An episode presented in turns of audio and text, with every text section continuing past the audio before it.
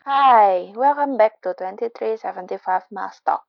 Dalam episode kelima kali ini, kita bakal bahas apa nih, Van? Oke, dalam episode kelima kali ini, kita bakal bahas tentang komitmen. Sebelum kita mulai, kita akan mulai dari studi yang dilakuin oleh Gabriel Otigen pada tahun 2011 lalu. Kalau kalian pernah baca bukunya, dia itu penulis buku Reading Positive Thinking. Nah, dia kasih nama studinya itu Self-Regulation of Goal Setting. Dalam studinya ini, ada 136 partisipan, lalu dibagi menjadi tiga grup. Grup yang pertama, selalu berpositif thinking dan fokusnya ke hasil yang positif juga. Lalu, grup yang kedua, cara berpikirnya itu tentang konsekuensi negatif yang akan terjadi atau reality sekarang. Nah, lalu yang terakhir, grup yang ketiga. Grup yang ketiga ini melakukan sesuatu yang namanya mental contrasting technique. Cara kerjanya itu visualisasiin apa yang mereka inginkan di masa yang akan datang, lalu mikir sama realita yang ada sekarang. Lalu dikontrasin lah kedua hal ini. Nah, studi ini mengatakan kalau orang yang sadar akan susahnya suatu proses dan melakukannya dengan komitmen akan lebih sukses daripada orang yang mikir, wah ini gampang nih, atau yang tetap positif dan mengabaikan part dari suatu proses dan lupa sama reality yang negatif tersebut. Nah, berarti dari studi itu tuh sebenarnya udah membuktikan kan, Van, kalau misalkan suatu hal yang dilakukan dengan komitmen itu akan mencapai suatu kesuksesan dari goals yang udah kita tetapkan. Mm -hmm. Tapi biasanya, Van, kalau misalkan kayak kita ngomongin komitmen gitu, mm -hmm. biasanya tuh sering banget gak sih dikaitin sama hubungan atau pacaran, gitu. Ya, mm. padahal kan sebenarnya komitmen tuh nggak nggak cuma itu, komitmen tuh bisa aja kita buat sama diri kita sendiri, sama perusahaan tempat kita bekerja, atau sama lingkungan kita, atau sama keluarga, atau sama hal-hal lain. Benar nggak sih, Van? Ya benar. Nah, jadi dalam episode ini kenapa nih kita bahas komitmen? Nah, kenapa kita bahas komitmen? Karena kita ngerasa kayak sekarang ini di sekeliling kita tuh bahkan sama kita, diri kita sendiri tuh susah nggak sih Van kayak buat berkomitmen sama satu hal. Hmm. Padahal sebenarnya kita tuh tahu kalau misalkan komitmen itu tuh kunci buat kita mencapai tujuan yang udah kita tetapkan, mencapai kesuksesan untuk diri kita sendiri. Nah, di sini tuh kita tuh pengen sharing kayak gimana sih supaya kita bisa tetap komitmen sama apa goals kita, sama tujuan kita, sama hal-hal yang udah kita tetapkan bahwa kita tuh mau komit sama hal tersebut. Cuman sebelum kita lebih jauh ke prosesnya, kita mau tahu dulu nih, apa sih fun komitmen itu? Nah, komitmen adalah suatu sikap untuk melakukan sesuatu secara konsisten, secara terus-menerus, dan biasanya pasti akan korbanin waktu kita atau energi kita untuk mencapai suatu tujuan tertentu. Nah, kita balik lagi ke awal 2019. Contoh komitmen yang lagi in pas awal 2019 itu, gue harus kurus. Atau tahun ini gue mau bikin badan gue yang bagus. Nah, contoh komitmennya itu, kita komit bakal makan sehat setiap harinya, dan mungkin pergi ke gym 3-4 kali dalam seminggu. Dan itu juga cuma nggak berlangsung dalam satu atau dua bulan, tapi kita harus terus menerus sampai itu jadi lifestyle kita. Ada rules yang mungkin kalian pernah dengar, namanya itu 21 90 principle.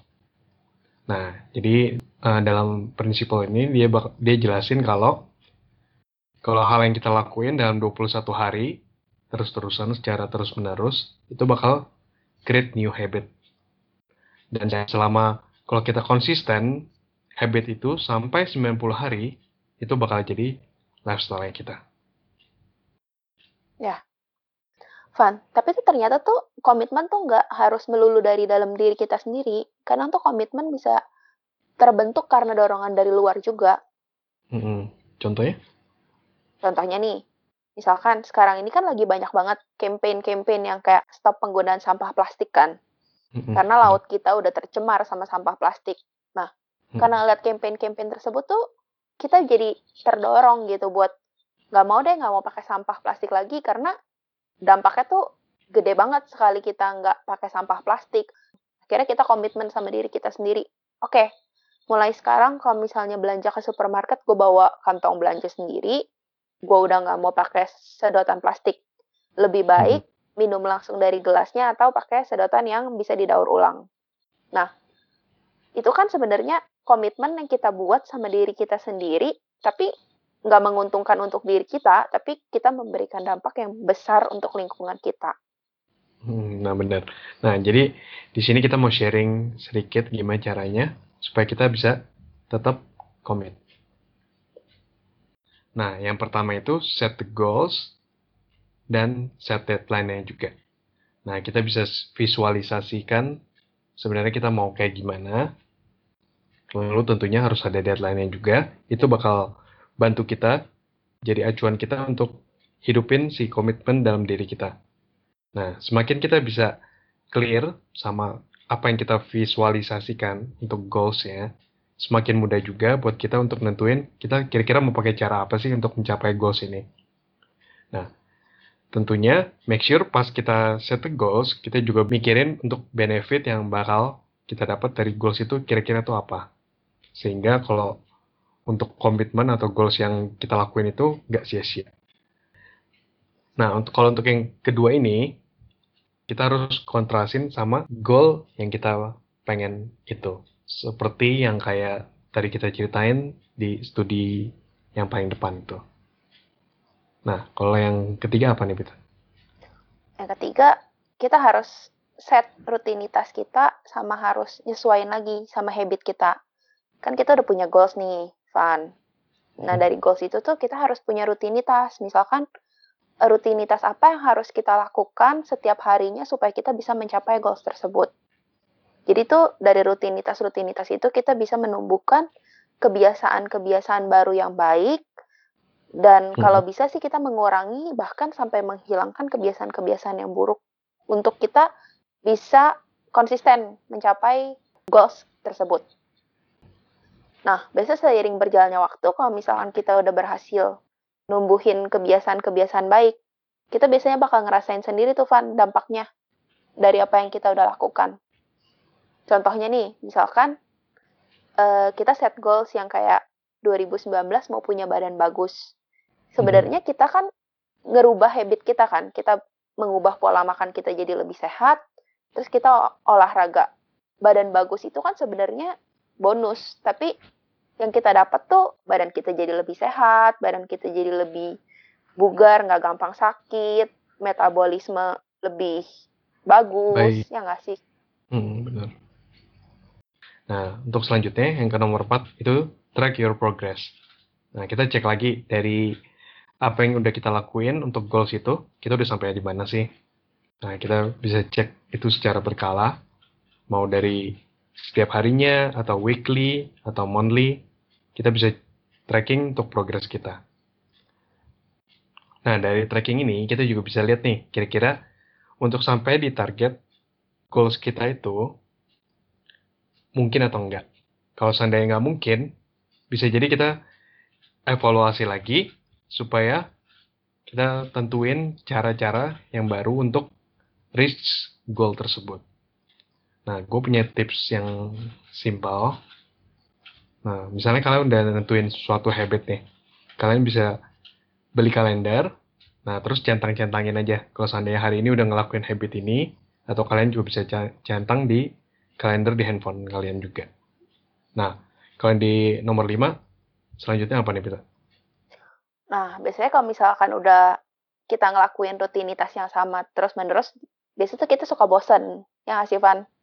Mm-mm, bener. Pasti ada di satu titik kita ngerasa kayak, aduh, stuck nih, bosen nih, kayak, kok gini-gini doang, udah nggak maju ke mana-mana lagi. Nah, yang kelima tuh, kita tuh harus tetap percaya sama prosesnya. Kalau misalkan proses itu nggak akan mengkhianati hasil. Hmm, bener. Biasanya kalau misalkan udah sampai di titik kita males, kita udah nggak percaya lagi sama komitmen kita, kita harus tetap sabar sih, kayak banyak banget di antara kita tuh yang nggak sabaran. Cuman Mhm. eh balik lagi, kita tetap harus konsisten, kita harus tetap ngejalanin itu. Kita tuh harus, eee, lihat lagi kayak tujuan awal kita tuh apa, supaya kita tetap semangat lagi buat menjalani apa yang udah kita komitmenin dari awal. Karena, eee, percaya deh, pengorbanan yang udah kita lakuin itu tuh nggak bakalan sia-sia. Nah, tapi selama kita ngelakuin prosesnya, teman-teman tuh juga jangan lupa kalau misalkan kalian tuh punya teman, kalian punya keluarga, kalian harus tetap punya waktu juga sama diri kalian sendiri. Jangan sampai kayak ketika kalian lagi sibuk-sibuknya sama goals kalian tuh kalian jadi ansos, kalian jadi lupa sama lingkungan sekitar kalian. Ya Nah, Van? benar. Benar. Nah, jadi yang kalau untuk yang ke poin nomor 6 ini, kita harus pintar-pintar juga untuk bagi waktu. Antara sama teman, sama keluarga, atau untuk waktu untuk diri sendiri. Nah, pastinya kalau kita udah mencapai tujuan yang kita mau, tentunya kita nggak mau dong kehilangan itu semua. So, make sure ketika kalian lagi ngejar goals itu, kita harus tetap komitmen untuk membagi waktu kita secara adil juga. Iya benar, karena sebenarnya tuh kalau misalkan sekeliling kita juga tahu tujuan kita tuh mereka akan mendukung juga nggak sih, Van? Kayak Hmm, mereka tuh bakal juga. mendukung juga gitu. Jadi kayak bisa kasih kita tuh suntikan energi atau motivasi buat back on track sama komitmen yang udah kita tetepin dari awal. Mhm, benar. Nah, terus yang terakhir apa nih, Pita? Yang terakhir, yang pasti kita harus tetap belajar sama jangan pernah nyerah. Karena kayak kenapa kita harus tetap belajar? Sem dunia tuh berubah, perkembangan zaman tuh selalu berubah dan sekarang tuh udah di era digital itu berubahnya tuh benar-benar cepet banget. Makanya Mhm. kita kita boleh stick, maksudnya kita boleh tetap sama goals kita, tapi kita juga harus lihat sekeliling kita secara realistis. Apakah cara yang kita pakai untuk mencapai goals kita tuh sesuai nggak sama keadaan yang sekarang? Makanya kita tuh harus lihat kayak kalau misalkan nggak sesuai, apa yang harus kita rubah nih? Jangan rubah tujuannya, tapi rubah prosesnya untuk mencapai tujuan yang udah kita tetapin di awal. Kayak yang Mhm. Einstein bilang, "We cannot solve our problem with the same thinking we use when we create them." Jadi kayak kita tuh nggak bisa nyelesain masalah yang kita punya sama kayak pemikiran yang udah kita pikirin di awal pas kita bikin itu. Itu nggak Atau bisa caranya kayak itu-itu aja. Iya, Bener nggak? jadi tuh kadang makanya kita harus lihat kan kenapa, eee, kita udah jalanin A, B, C, D, tapi kok begini-gini doang hasilnya. Jadi harus ada yang dievaluasi, oh mungkin ada yang prosesnya harus dirubah gitu. Benar. Jadi kita harus pinter-pinter sih, pinter harus belajar, cari-cari ilmu pengetahuan untuk mengatasi masalah-masalah yang kita hadapi sekarang. Dan yang paling penting, jangan pernah Jangan nyerah. nyerah. Yes, karena kalau misalkan kita nyerah tuh udah semuanya tuh Stop. udah nggak bakalan tercapai, semuanya stop. Kita udah gagal berarti, kita udah kok eee, udah nggak akan bisa mencapai tujuan yang kita mau lagi. Yang pasti tuh Coba yang lain, tapi Yes. jangan nyerah. Yes, bener banget. Kalau suatu hal nggak be nggak berjalan sesuai keinginan kalian, nggak apa-apa, memang ya memang itu prosesnya. Kalian harus cari cara lain untuk mencapai goals tersebut. Jangan pernah nyerah. Mhm, oke. Jadi, eee, itu 7 tips dari kita. So, thank you for listening untuk episode ini. Semoga ini bisa bantu dan menginspirasi kalian supaya bisa tetap komitmen terhadap sesuatu yang kalian pengenin. Yes, Thank good you. luck and see Bye. you on the next episode.